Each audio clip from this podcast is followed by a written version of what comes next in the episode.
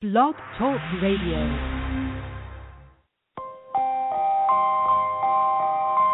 You are now listening to CLNS Radio, your source for all things basketball. You cannot stop this guy. This guy is unbelievable right now, and with the way he's playing, he's played an outstanding brand of basketball. You're trying to tell me he's not the next best thing? What are you hearing? Man, all I know is this guy can ball, and if you can come out and play with him, you can play with anybody in the league. I want your opinion. Call into the show. Why don't you drive the rack? Seriously, why don't people drive the rack more often? I'm fed up with this cookie cutter brand of basketball. Now go out and hand check. What are you comparing? The guy's got grit. The guy's got moxie, and the guy's got heart. What more do you want? Ambition, ambition, He did a dream, a dream that was harder to live. Broadcast through Blog Talk Radio and CLNS Radio. They gon' let me for my ambition.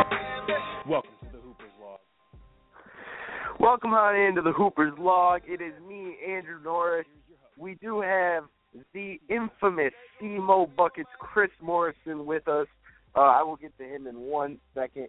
Uh, we are going to have a jam-packed show. Probably go uh, about 35 to 45 minutes. Uh, Jake Chapman coming on for either the third or the fourth time.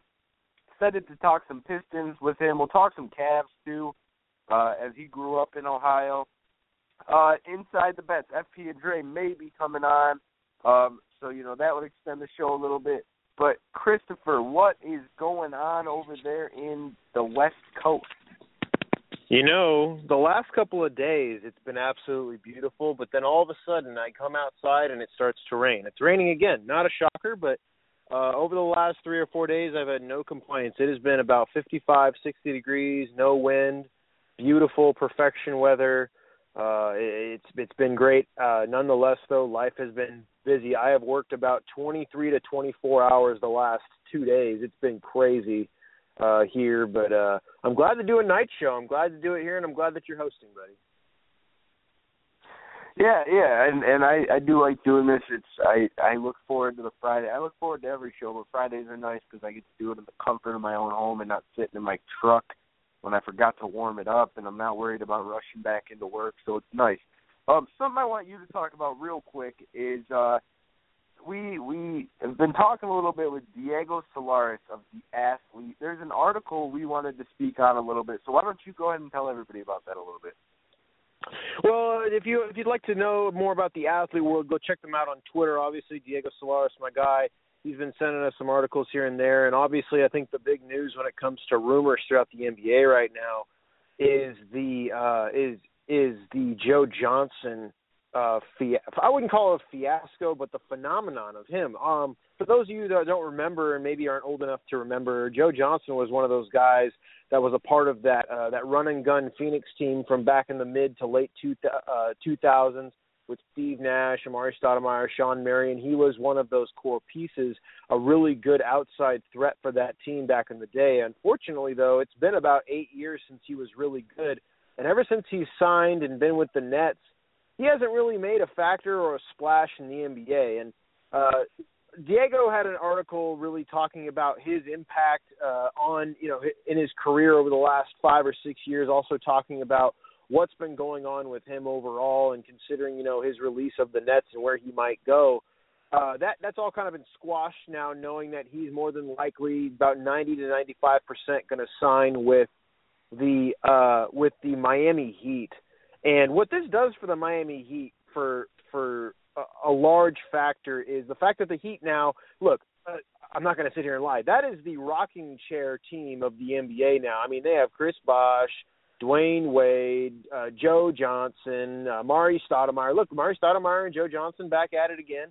Uh, it's a it's a pretty older team. I mean, Goran Dragic isn't old, but he's you know he's not young anymore. They got a pretty I mean, obviously Justice Winslow's the youngest guy there, but outside of that, it's a very, very old team, and he's going to do some wonders for them off the bench if they decide to start him off the bench. If they decide to start him, I mean, that's their own their own caveat. But if they want to start him off the bench, that'd be a really good idea for this squad, especially considering now, you know, obviously in the uh in the in the Eastern Conference, we have obviously Toronto and Boston and, and Cleveland at the top, but Miami is hovering behind Boston they're one of those teams now where they may make an impact. They're not going to beat the Cavs. No one's going to beat the Cavs in this division or in this conference. But they may make an impact here late in the season with this Joe Johnson pick, and if they utilize him correctly, who's to say that Miami can't contend for a potential Eastern Conference bid if they can find a way to get uh, further along from there? So really, if you want to check out that article, go check it out. Obviously, he's more than likely looking to go to Miami as Joe Johnson, but a big move there. Obviously, Brooklyn needing to reload as they're now 16 and 42. They got a win last night over the Suns, but uh, definitely reloading there in that organization. Andrew, take it away, man. Yeah, again, guys, go check them out on Twitter. Uh, the Athlete World, they're it's it's it's cool website. It's growing. They're getting bigger. They they have the same goals in mind as us, uh, and and there's somebody who we're definitely going to follow uh, along with on their journey, and they're hoping they're they're to follow us back, and you know we can help each other. We can grow together. That's that's really the goal. Yeah. Those are the type of things Chris have been looking It'll- for, and that's that's the kind of thing that's really exciting. And Diego's going to help us with the YouTube uh, channel that's going to be coming out on Tuesday. Uh, for those of you that don't know, the Hooper's Log YouTube channel, we're going to start it all up, and it's going to be kicking on in on Tuesday, March 1st, obviously, the beginning of March Madness. Look, people who think that March Madness begins after Selection Sunday, you're wrong. It all really starts, realistically, it really all starts this Conference weekend. tourney. It is an unbel yes, unbelievably jam-packed weekend. First of all, for the final weekend of con- of the regular season, then conference tourneys kick off on March 1st, and it goes for about a week and a half, two weeks until Selection Sunday. And then after that, you get a two week, two day break or a one day break, and then you go right into those first four, and then bam, before you know it, we have two, four straight days of 96 basketball games, all compact together in the first weekend of March Madness to solidify the Sweet 16. It's going to be absolutely mayhem, bonkers to go forward from here. It, it's nuts. It's absolutely nuts right now when it comes to the world of basketball. Uh, outside of that, though, yeah, and then our shows are going to change starting on Monday to uh, to 9 a.m. Pacific, 12 p.m. Eastern. That will be a new change. We're still going to do the nighttime shows on Friday, obviously. And then once Selection Sunday comes about, we'll have a special for you on Selection Sunday night. We'll give you our reactions on the Hoopers log. That's only about two weeks away, a little over two weeks away. And then we'll get into two a days on Thursday and Friday, and then we'll have shows on that weekend of the first weekend of March Madness uh, of, of the of the tournament, and then we'll get back to our regularly scheduled program. But we'll be working hard here to get you all the college basketball information you need through the Hoopers log. Andrew, anything else uh, before we get started uh, on the show? Yep, we are here on the Hoopers Log on Blog Talk Radio and with CLNS Radio. Uh, we are expecting Jake Chapman here in a little bit under 10 minutes. Um, but how about we get started into the preview? How's that sound? Or into the Let's recap? That works for me. All right, all right, all right. You're gonna learn today. Well, for those of you who didn't notice, it's a little weird. He's saying my line of "Let's do it," and I'm clicking the button for Kevin Hart. It's a little, it's reversed. Uh, the roles. First of all, let's just get it out of the way. Okay, it's a question I think a lot of people are asking. Is there a real problem with the Oklahoma City Thunder? They came out, they lost 123 to 119 to the New Orleans Pelicans last night, who you know have kind of got themselves back into the playoff race. Uh, looking at, I mean, they started what 0 and 10, and now they are. I mean, they're still five and a half games back, but five and a half games back is not impossible. If they go on some big run, they're right there. Okay, if they win nine out of ten, uh, a twelve out of Yeah. fourteen, something like that, they're right there because the other teams are 500 teams. Uh, you know, Houston's still just sneaking in there, only a half game ahead of Utah. Can't believe it looks like Portland's going to make it, even though they they choked to the Rockets last night and ended up getting dismantled. Well, not dismantled, but beat pretty bad by 14. Um, but I, I I went off my my train of thought there. My original point was, is there something wrong with the Thunder? Chris, do you think since the All Star break they've lost something? Do you think they're not as good as we thought they were, or do you think it's just a rough stretch? They're going to get over it. and We'll see them come back how they were. Well, look, remember they also traded for Randy Foye, and so they're kind of figuring out a little bit of a thing there with their chemistry. It's not a major blip, but but this, you know what? These kind of games are going to happen. It, Thursday is kind of the Monday night football of the NBA. before they hit the weekend. It's kind of reversed in the NBA where the Monday night football edition is is the beginning of the weekend, which is on a Thursday. Thursday is generally like the rest day in the NBA, and that's kind of the day where everything kind of resets before the weekend, and that's kind of what you're going to see. Oklahoma City is fine. Look, if it wasn't look, think about this. If it wasn't for the San Antonio Spurs and the Golden State Warriors going absolutely haywire bonkers right now, both teams have won four in a row, nine and nine and nine wins over the last ten games. Both teams, Golden State and San Antonio. This Oklahoma City team would be right in the thick of a number one spot in the Western Conference. They they they had a blip in the road last night with the way Anthony Davis has been playing. We all know about the 59 and 20 from last Sunday uh, just just look at this this New Orleans Pelicans team. And I meant I said this from the get go at the beginning of the season. This team was not going to play well their first month and a half, two months of the season, and now they've played really good, inspired basketball here over the last month and month and a half now since they've gotten everybody back, and now they can contend with good teams. They're not a good team themselves. They're not there. Can they get back into the postseason race? Absolutely. They kind of already are. Um, but yeah, they're a team that is legitimately they can contend with good teams on a night in and night out basis. It's just can they win? And last night they proved that they can win. I don't think Oklahoma City has as big of an issue as we kind of games are going to happen for them from time to time. 41 and 17 is not a bad team. That is a very very very good ball club. It just looks like it's not as good because San Antonio and Golden State are absolutely just I'm going to say it. They're they're insane. Like Golden State 52 and 5 and they're now all they got to do is win one more game, and they're a playoff team. Think about that. They could clinch a playoff spot before March begins. That's insane. I don't think we've ever seen that in NBA history, and that could happen this weekend, tomorrow night, as Golden State plays in Oklahoma City. Which I'm I don't know about you, Andrew, but I'm way more excited. I'm so excited about that game. But that but this Oklahoma City team is fine. I think they're okay. Look, I know they struggled against the Cavs last week, and I know they've been struggling a little bit this week, but they do have a good new guy in Randy Foye, and they've got kind of a little bit of new things to figure out. Russell Westbrook still went off, 44 points and nine assists, a huge white boys performance there, and Kevin Durant also had one as well this team's fine. Once they figure it out, and once Billy Donovan gets his pieces situated, his chessboard operated, figuring out, I'm telling you, once we get into the thick of March, you're going to see this Oklahoma City team make that stretch run, and they're going to look really scary. I, I just think they're in a bump bump in the road right now. Yeah, no, I I think they'll be okay. Um, I think you know, p- teams coming out of the All Star break, you see all kinds of weird things. Um, and I still think Oklahoma City's the the third, maybe the fourth best team in the West with with LA. I mean, LA is good. I think all four of those yeah. teams have a chance to the finals. I really do. I think we're just counting them out. Um, you know, since since the start the Warriors had, the Spurs have been just as good record wise. Clippers haven't been far behind. But I mean, look at last night, man. I mean, I'm running out of words to call Steph Curry's offensive game I think we only have one soundbite that'll really explain it. I mean that that's really what you do the the whole time Steph Curry's playing, and I don't like Steph Curry. We've said it on the show many times. Can't stand yeah. it. Can't stand the way he plays. Uh, but it's smarter than the way I like players playing because three points is greater than two points, and it's just that simple. He goes for 51 points last night, seven rebounds, eight assists. Uh, he played one of the one of the best games of his career last night. Ten of fifteen from three, as the Golden State Warriors took down the Magic, one thirty to one fourteen. Chris, this team's fifty two and five. What else can you say about them that we haven't said already?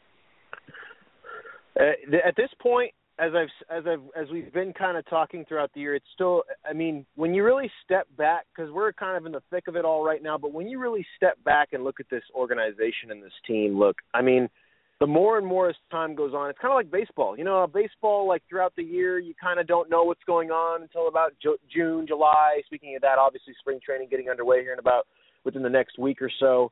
Um, but but baseball, this team reminds me of a really good baseball team. Like when it comes to legendary, their legendary status. Like before the year, where we were obviously thinking, eh, this team's going to be good, but they're not going to be great you know but as time has gone forward and as we're seeing now i mean as those those who are true basketball you know diehards watching this team and watching their greatness level just improve over time. Their bench steps up. Steph curry has a great night. Clay thompson has a great night. Clay thompson has a night where he has an unbelievable quarter. You see these ebbs and flows of just greatness that comes in and out of them. Obviously they had a bad game against portland about a week ago.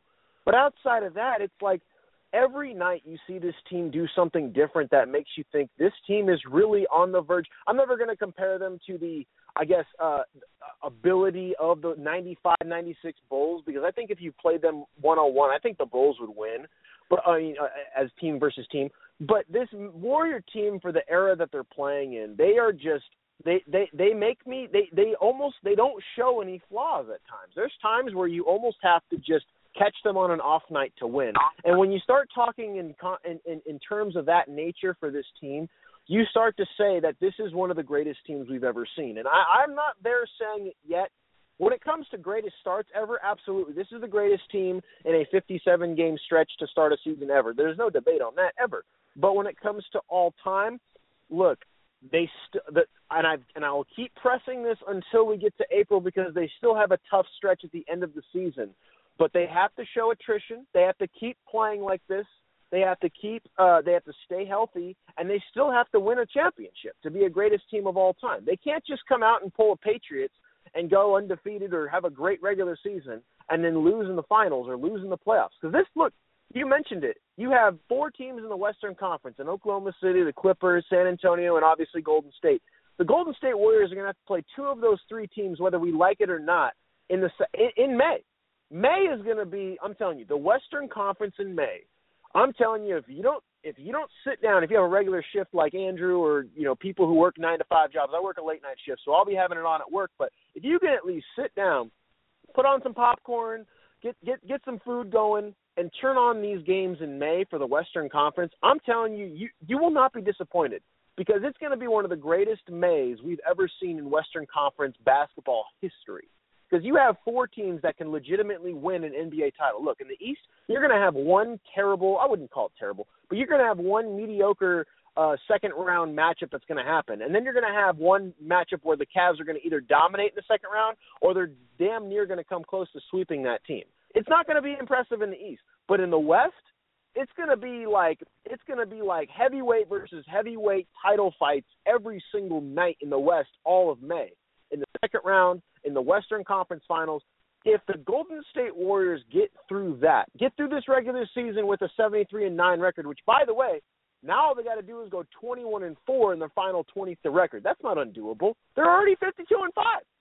But this team, if they get through that Western Conference in May, I don't care how they do it. Doesn't matter injury wise. All those teams are amazing. If they can get through it, I prefer everyone to be healthy, obviously. But if they get through it and then they get to June and they play Cleveland, who I won't debate right now. And Andrew, you were right on this about a month ahead of time. You called this. I was skeptical. I ain't skeptical anymore. This team is literally toes and ankles above everybody in the in the East. They're they're they're a full person above everybody in the East right now when it comes to comparison. They're that dominant. And if they can easily skim through the East like we think they're going to do and like you think they're going to do, this and this Warrior team wins the title doing that all the way through May and June. I don't know how you don't put them in the conversation as the greatest team of all time, and if not, call them the greatest team of all time because that May run they're going to have to go through and winning in the finals against a very, let's just be honest, very healthy and restored and refreshed Cav team because they should sweep the Eastern Conference Finals.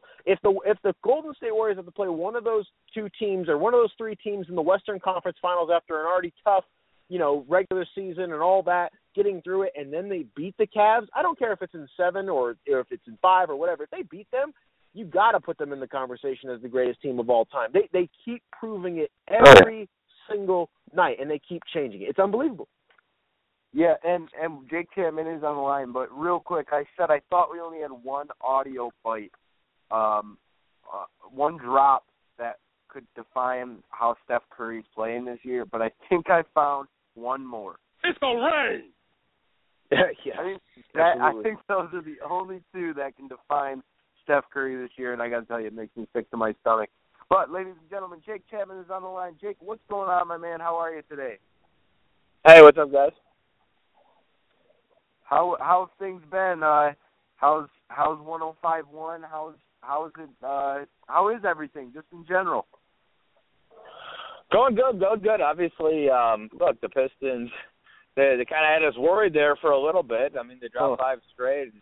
The Anthony Davis performance that I saw on Sunday was the best one that I've seen since covering the NBA in person. It was absolutely amazing. but at the same time, like lost in all that was it was a four point game going into the final minute. Like the Pistons were out there busting their asses because they had dropped, you know, at that point four in a row. It was a really important game, and look after the game, uh, you know, had a whole lot of calls. It was a pretty packed house at the Palace um, with some bummed out fans, and it felt like you know this is who this team is. And then of course they bounced back on Monday with a win over the Cavaliers. And I heard you guys talking, you know, when I first came on. Here's the thing. Last night on my show, and I'm I'm with you guys, you know, pretty much. I mean, I think the Cavaliers. It would take a pretty pretty drastic upset to see them not come out of the East. But if it's a one eight matchup with the Pistons, yes. from what we've seen so far, you at least have to talk about. Look, I yes. was there, I watched, and it's funny because I watched it as a Cavaliers fan because I it was before I started working for the Orlando Magic full time. Um, the Magic, yeah, they were a much better team than the Pistons are, but they beat the Cavaliers three out of uh, two out of three times it would have been in the regular season, and you just sort of knew they matched up really well with the Cavs. And sure enough, that was the year that they made their run to the finals and they knocked the Cavs off. Um, I think the Cavs were a better team that year. I just think Stan sort of has a a way with LeBron. He does his thing, and um, you know, it, it would be really interesting. I would be shocked if the Cavaliers didn't roll them, but I think it would be at least a, a nice little matchup story. Yeah, well, I'm still I'm still uh sitting here crossing my fingers for that seventh seed or better because um you know, the Pistons and the Cavs are the two teams that I really go die hard mode for. Uh, you know, I was one of those people who went from a Heat fan to a Cavs fan. I am I am that, but I'm a LeBron fan. What are you going to do about it? But Jake, I got to ask, man, r- right now is LeBron James still the best player in the NBA? Man, I was just talking about this. Uh, You guys want to hear a funny story? My mom asked me today if my mother in Cleveland, Ohio, asked me today if it bugs LeBron that Steph is now being anointed as the best player on the planet, the best player in the league, and I I was like, Mom, that's such a good question. I have no idea, but probably. I mean, this is a man who's got chosen one tattooed across his back. Like, look, we we know that we no he I to me LeBron I'd still go a season with LeBron James over Steph Curry. Um and here's why. What Steph's doing is amazing. He's he is you know, we I'm not gonna take anything away from him, but No. I'm still not positive he's the most important player on the Golden State No. Warriors. Draymond Green, Right, man. Exactly. Right. So I mean, bottom line is that is an amazing, great, all-time historic team, and we should all step back and appreciate that. But LeBron, again, for a second time, is on a team that has some serious flaws. Yes, it's way more talented than the first group. You know, now it's you know it's not the first iteration of Mo Williams. It's Kyrie Irving, and it's not Zydrunas Ilgauskas and you know Donyell Marshall and whoever. It's Kevin Love. He's got a nice, pretty Gibson. talented group, but they have deficient. They don't match up with the Golden State Warriors well. So if, unless the Warriors get upset in the Western Conference, the Cavs are probably not going to win a championship this year, and they're going to probably have to go back to the drawing board a little bit. I really thought they should have made some sort of a deal for a perimeter defender. Um, they're they're really reliant right now on Iman Shumpert getting healthy, and that sounds like a risky proposition. Yeah, and it's uh it's one of those things that it makes me so nervous, dude, because you know I've spent my whole I LeBron is what brought me to basketball. I was a, I was a casual basketball fan, um, and it, it's weird because it does. It's I haven't been a diehard basketball fan for so long, but I'm I'm past the point of diehard. It's an obsession. It's a it's a lifestyle. I mean, it's it's uh it's something that I I base my life around, and I have spent so much time as a basketball fan arguing about LeBron and Kobe, LeBron and Steph, LeBron versus this guy, because he's the most underappreciated. I think he's the most underappreciated athlete in the history of all sports. Um, and I don't know if I'll be able to handle it the finals loss. I don't. I think I'll break down, like especially to Steph Curry, who I, you know, I turn on Warriors games when I see that they're down one in the first quarter, just because I'm like, oh, they're gonna lose today, and it's just, I, I mean, it's it's amazing how how great this team is. But let's get over to the Pistons a little bit. Um, you're an Ohio guy. We- know you love the Cavs, but but hey, you're you're one of us now. You're uh, you're a Detroiter now. Um, yeah, and let me so- interrupt you. I will. I'll tell you this: when I started getting paid by the Orlando Magic, my Cleveland Cavalier fanhood was very quickly stripped. And so now that I, I, you know, I cover the Pistons and we're broadcast partners, um, I, I'm not a Cavs fan. I'm a Browns fan. I'm an Indians fan. I'm an Ohio State alum and fan. Um, I, I root for the NBA, man. I, I, I just love good basketball and good storylines. That yeah, I mean that that's that's always good to hear. I don't think I could ever do it. I really don't. I, I get I get too passionate about things. But um Right. all right, yeah, we saw we saw the team lose five games in a row. And you know, every especially going into that Pelicans game when you saw the backcourt of Norris, Cole and uh I can't remember who started at the two guard um for the Pelicans. And and you're sitting there and you're like, "Oh, they're finally going to win a game." Like they're finally they lost four in a row, I think for the first second time this year. Um and you're like, okay, they'll finally win, they'll get off the schneid, and then, you know, the second half they'll play pretty well. Uh they lost that game and you're looking at Cleveland. Uh you said you think Stan Van Gundy's kinda got LeBron's number. Um, do you think it was a little bit of that and a little bit of LeBron having what might have been the worst regular season game of his entire career? Or do you think it's do you think it's more Stan Van Gundy just has a game plan in place? He's seen him, you know, probably sixty, seventy times in his career, maybe not that much, probably more closer to forty. And do you think he just found he I mean they're two and one against the Cavs, now they're one and one against the Warriors. Do you think he's just a big game coach who can get his team motivated for those type of things? Well, I mean, that like as of right now, you know, it's difficult because the Pistons are still so inconsistent. Like, you know, I don't want to anoint them as that. Um, I will say this: they show up when they know, you know, they got to bring their A game. So yeah, the Golden State Warriors get your attention. So do the Cavaliers. Um, what Stan does, and I don't have the numbers about Stan uh, against LeBron in his career, but Stan has always said the exact same thing. Um, and the way you see it on the floor is he essentially doesn't send double teams, doesn't try to trap the ball out of his hands. He goes man up on him. And if LeBron is going to knock down perimeter jump shots, um, and even if he's going to get his 30 or whatever, 30 plus, it's fine as long as he doesn't have about seven plus assists. When he's rolling, LeBron's such a good passer, he's making everybody else better. So, you know, if you're sending doubles at LeBron, he's so smart he's going to beat that every time. Nine times out of ten, he's going to find the open man and get a good look for his for his teammate. And that's the whole thing. Always with LeBron, you'll take his scoring, especially if it's coming on perimeter jump shots. You don't want him getting a triple double or putting up ten plus assists, getting everybody else involved and making you know the J.R. Smiths of the world, even though he's shot the ball well this year. His you know making his B level teammates A level guys because he's putting the ball in the right spot and getting them in rhythm like he does. Um, with that said, the team had their back against the wall. And we've seen it all year, guys. Um, you know they they lost a tough game and they they were in danger of slipping more than two games below 500. So they came out and they played the Cavaliers like they can play. And here's what happened on uh, both Monday and Wednesday against the Sixers you know, of course, but when Drummond defends, it's a whole different team, and especially on Monday, Oh, yeah. it was that, and it was it was KCP knocking down shots. Um, Pope knocking down shots adds an element to the offense that is not necessarily there every night, but when it's there, they're really good. And Drummond defending the rim like he did on Monday adds an element to the defense and really to the team um, on the uh, you know on the whole that just makes them a much much better team. If he's if he's locked in, they're a tough, tough defensive team.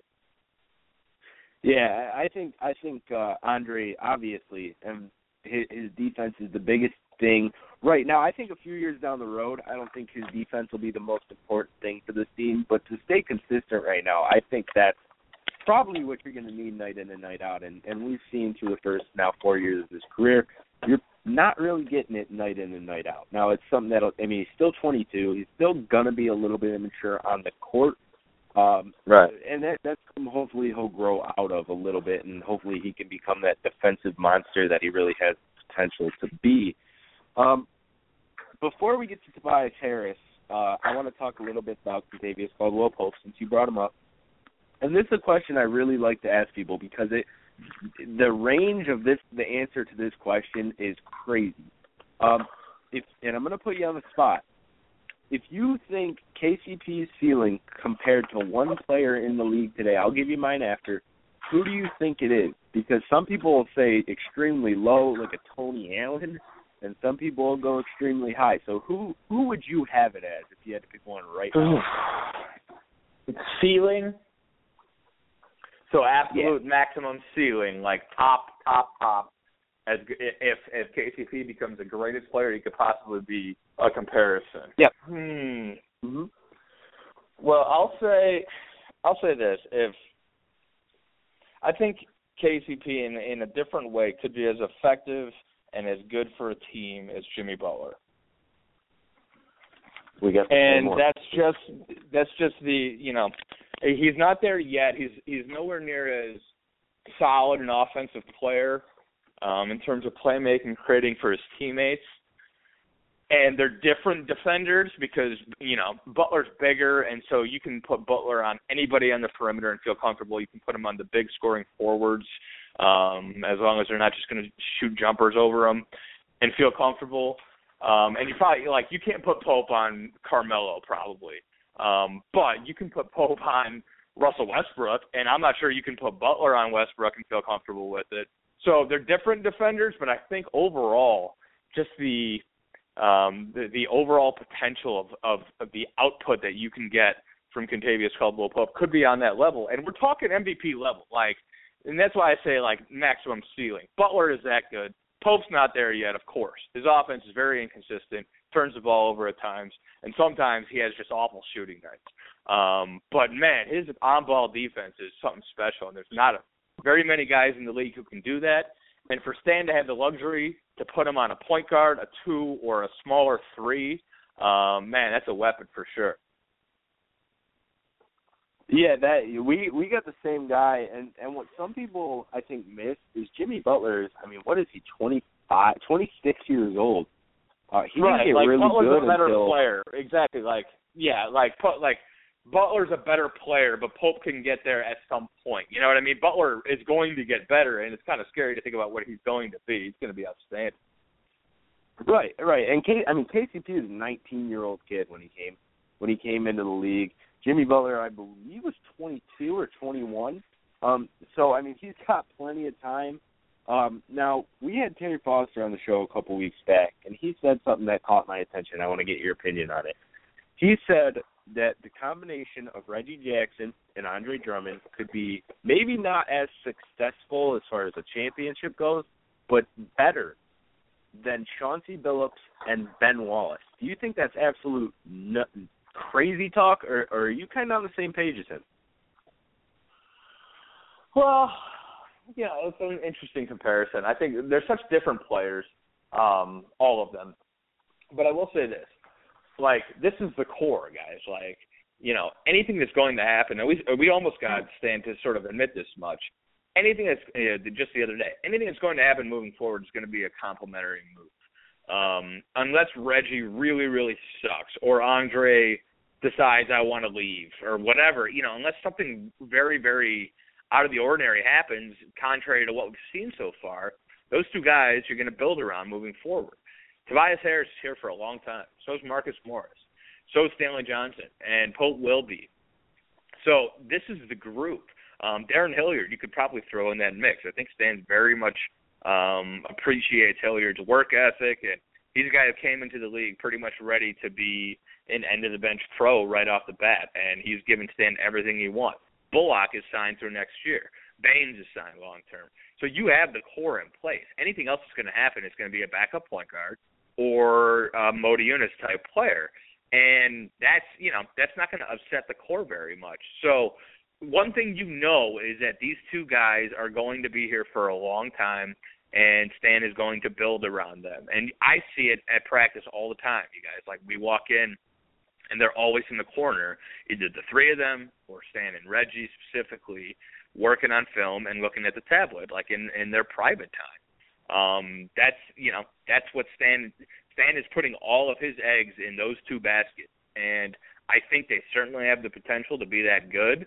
I do think other players surrounding them are going to probably dictate whether or not they win at the level that Chauncey and Ben Wallace did. But Andre right now is a 22 year old All Star who is the best rebounder in the league, and that's better than Ben Wallace. You know, is Andre Defensive Player of the Year? No, but he's got plenty of time to um, at least turn into a, a you know a he's probably more along the lines of an All NBA player rather than just a DPOY. Um, but Ben Wallace, you know, is one of the all-time greatest defensive players, and I don't think Andre will ever necessarily be that. Uh, he has the potential to be a really good defensive player, but you know he's not Mutombo. Right. Yeah. No. And that's that's why I thought the comparison got really hard. Is just that they're all so different. Like Reggie's a slasher more than a shooter, although Reggie has you know the confidence confidence in his jump shot is so improved. Sure. Uh, you, can just, you can tell when he when he shoots it. Maybe the percentages are are way up from what they were. Um, but they're definitely you definitely feel more comfortable now with him taking a jumper than maybe back on his OKC day. Um, now now let's get into the real meat. The trade deadline came through. Uh, obviously, the Motiejunas and Thornton trade uh, it got voided. Some back issues with Motiejunas. Um, you know, it's one of those things where he was about to come back, so it is, it is disappointing. Uh, but you know, you get your first round draft pick back, so you're never disappointed about that.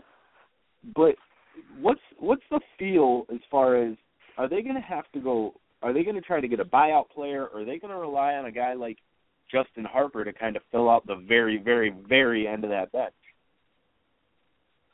Well, I think I think they'll look at buyout guys and China guys, you know, in the Chinese league, and some of those guys are going to come up free. I don't think they'll bring any. Like the whole reason they brought in Justin Harper was because it was easy. You could bring him in literally one shoot around, and for a Philadelphia type game, feel comfortable throwing him out there in garbage time. They don't want to play Justin Harper. He's not ready. Um, but he was, you know, he was familiar with the system a little bit from Orlando, and more so because he was on the summer league team the last two years. So that's easy. That's simple. That's not going to make very many waves.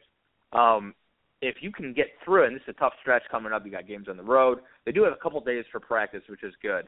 Um, if you can get through and get Stanley Johnson and Anthony Tolliver back, then all of a sudden everything, you know, it takes a lot less pressure off of sort of, you know, adding reinforcements. Um, I think that's pretty much sort of where they'll be at you don't want to bring in a guy, yeah, and I mean we're going to hear all sorts of stupid rumors like Michael Beasley and stuff like that. You don't want to bring in a guy, and Michael Beasley is a terrible example because Stan wouldn't do that.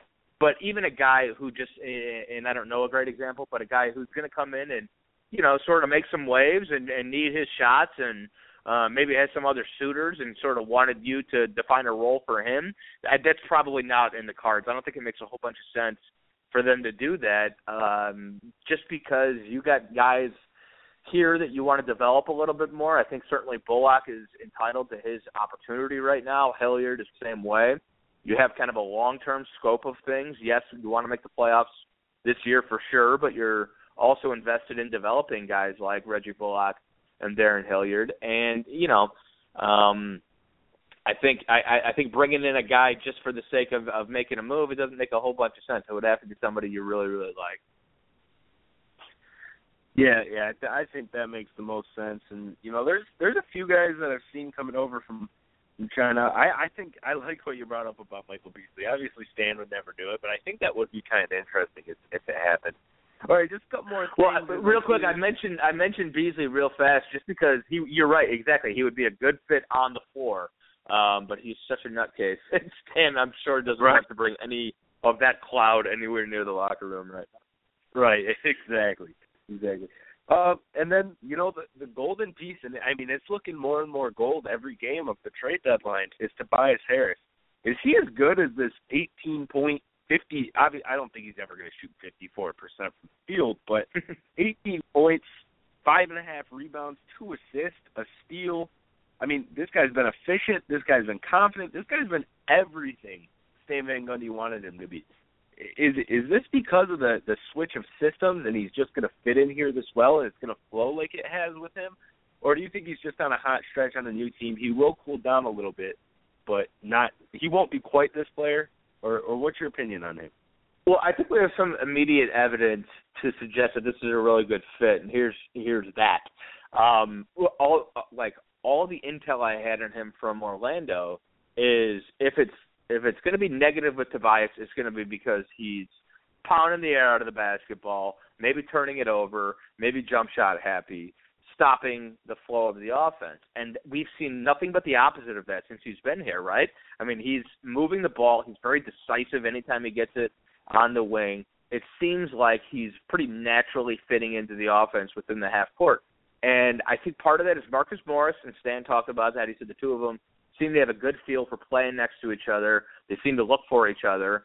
And I think Marcus Morris is a great guy for you know if you just think about it the the sort of you know profile you have of either player. Marcus Morris is a good role player, and Tobias Harris is a good feature offensive player. And so of course the two of them should have a nice um, sort of chemistry next to each other on the floor. I think well, of course, you don't want to read too much into it. We have a pretty small sample size. Um, but Tobias Harris, it seems to me, is a guy who can provide instant offense, and he joined a team that needed somebody who could provide instant offense. So I love the deal when it happened, and it looks really good right now. And of course, we'll see him moving forward. They got some tough games coming up out on the road, and once they, you know, they got their rest a little bit at the All Star break to come back to a really shortened rotation. So as the game starts stacking up here coming down the stretch, got to keep an eye on their fatigue and see what kind what kind of shape these guys are in. They're they were pretty banged up there before the All Star break. They seem mm-hmm. fresh right now, but sometimes it doesn't last coming down the stretch. Right, right. And you know what? Just throwing out my bold prediction right now. The the Pistons have not looked good against the Raptors this year. I say on uh, what are they playing Sunday. Sunday, he's yeah. the difference maker versus the Raptors, and they are going to pull out that victory in the second half of a back to back. Uh, I, I, I love think, it. You know, I love it. Right, he's he's gonna make it. I have nothing to back it up at all. I haven't looked. no, at it's very it's very bold. The Raptors. I don't know.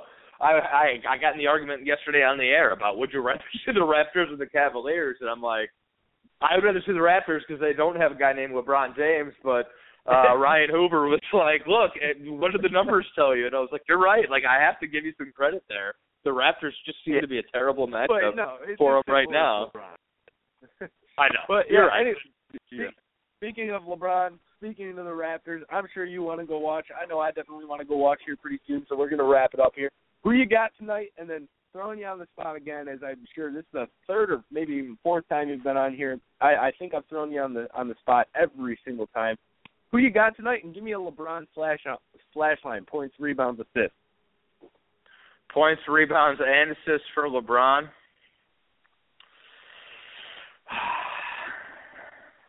with LeBron James in Toronto. You saw Steph Curry drop 51 last night. Remember that? It's a good point. It's a good point. I'll go. Uh, wait, they already started. It's five nothing. Um, I'll go thirty-four, nine and seven. Okay. Okay. And I'm gonna take. And I'm gonna take the Cavs by five because it's already five nothing according to ESPN. so they're playing even ball the rest of the game. I I like that prediction. Well, uh, Jake, we appreciate you. Ha- we appreciate you coming on as always. Um, it's always fun talking to you about basketball. Hoping to have you on again here soon in the future. Um, and just to let you know, I'm going to pretend I'm you, sneak into Pistons practice, and I'm going to play this as proof that I am you. Um, so you won't be allowed in the Pistons practice, and just know that's because of me. All right? Okay. Okay. Ten four. All right, man. Uh, we will talk to you later. You have a great night. All right, see you guys. That was Jake Chapman. Uh, we are gonna come come to an end here pretty soon. Uh, we are on Blog Talk Radio, also CLMS Radio. Um, you know, we are the Hooper's Log. This is episode 80. Jeez, this is. All right, all right, all right. You guys are You're gonna learn today. Now we got the outro going. Um, again, we'll be back Monday, noon Eastern. Not 1 o'clock, not 2 o'clock, but noon Eastern. New time. Chris's work keeps getting switched up. Hopefully one day we'll be able to do this time slot every single day. Than that, I'm Andrew Morris. This is the Hooper's Log. Thanks for listening and peace.